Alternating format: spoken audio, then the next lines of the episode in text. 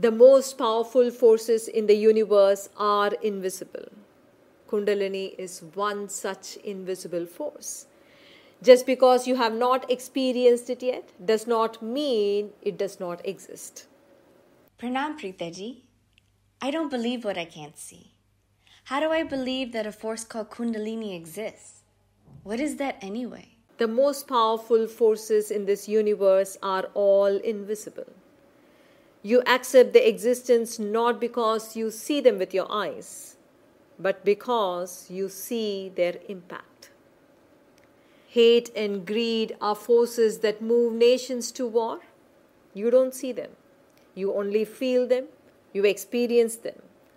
But you know it exists because you see that it can drive millions to mindless killing and dying. Love and courage are forces that make humans perform seemingly impossible acts. How do you think millions of Indians walk towards armed British soldiers and police, staring death in the face with courage in their eyes during the independence moment? If not for the invisible force of love for the motherland? The most powerful forces in the universe are invisible. Kundalini is one such invisible force. Just because you have not experienced it yet does not mean it does not exist. Kundalini is the mystic fire or the primal cosmic energy that burns in every human being at the base of the spine. Mystically, it appears like a coil of light or a serpent of light coiled three and a half times. While it is coiled at its base, it symbolizes the unawakened potential of human consciousness. It is very strange how most ancient civilizations were aware of Kundalini. You can find it as a serpent on the crown of the Egyptian pharaohs, symbolizing an awakened Kundalini. You can find it among the Aztecs as Sochi, the serpent fire. Among the Chinese, you find as Qi. Kundalini awakening is a universal experience that happens to people all over the world, whether they heard of it or not. Kundalini has to rise along the ladder of consciousness across the various chakras, breaking through three major blocks in its ascent for a greater consciousness. As your Kundalini crosses the first block, or Brahma Granthi, or the knot of Brahma, you get past your fearful obsessions over loss and preoccupations with death. The second major block that your Kundalini crosses is between your navel chakra and your heart chakra. It is called Vishnu Granthi. And when your Kundalini rises past this, you go beyond egoic craving for power and importance and you rise to love.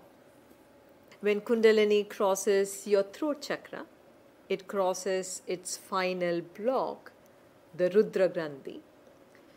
When your Kundalini rises past this, you awaken to true nature of self.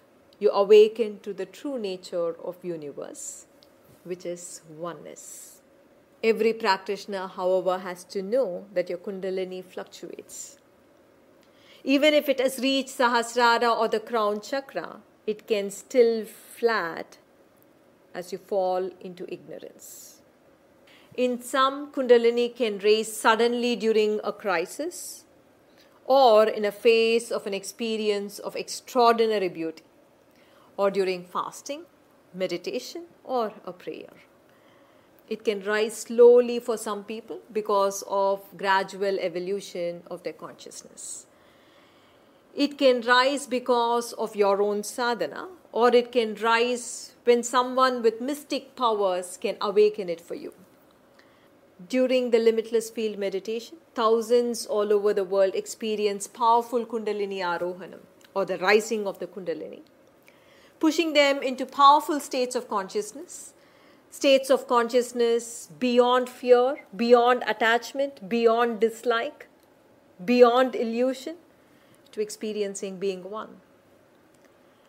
Kundalini can also awaken when you meditate in a kshetra or a powerful field of energy or a powerful field of consciousness.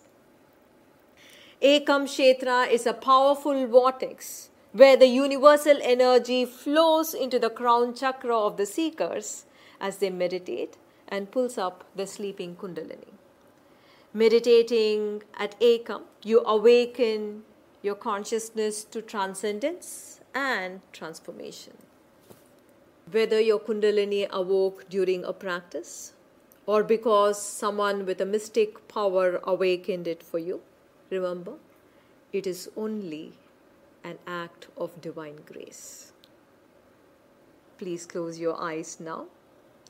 Join your palms in Namaskara Mudra at your heart chakra and hold the sacred intention that you must experience the transcendental awakening of Kundalini in the limitless field meditation, and you must experience the divine in the mystic powerhouse Ekam Kshetra. Let us collectively chant Ekam mantra, Hamsa Soham Ekam, which means I am in the divine, the divine is in me, and we are one.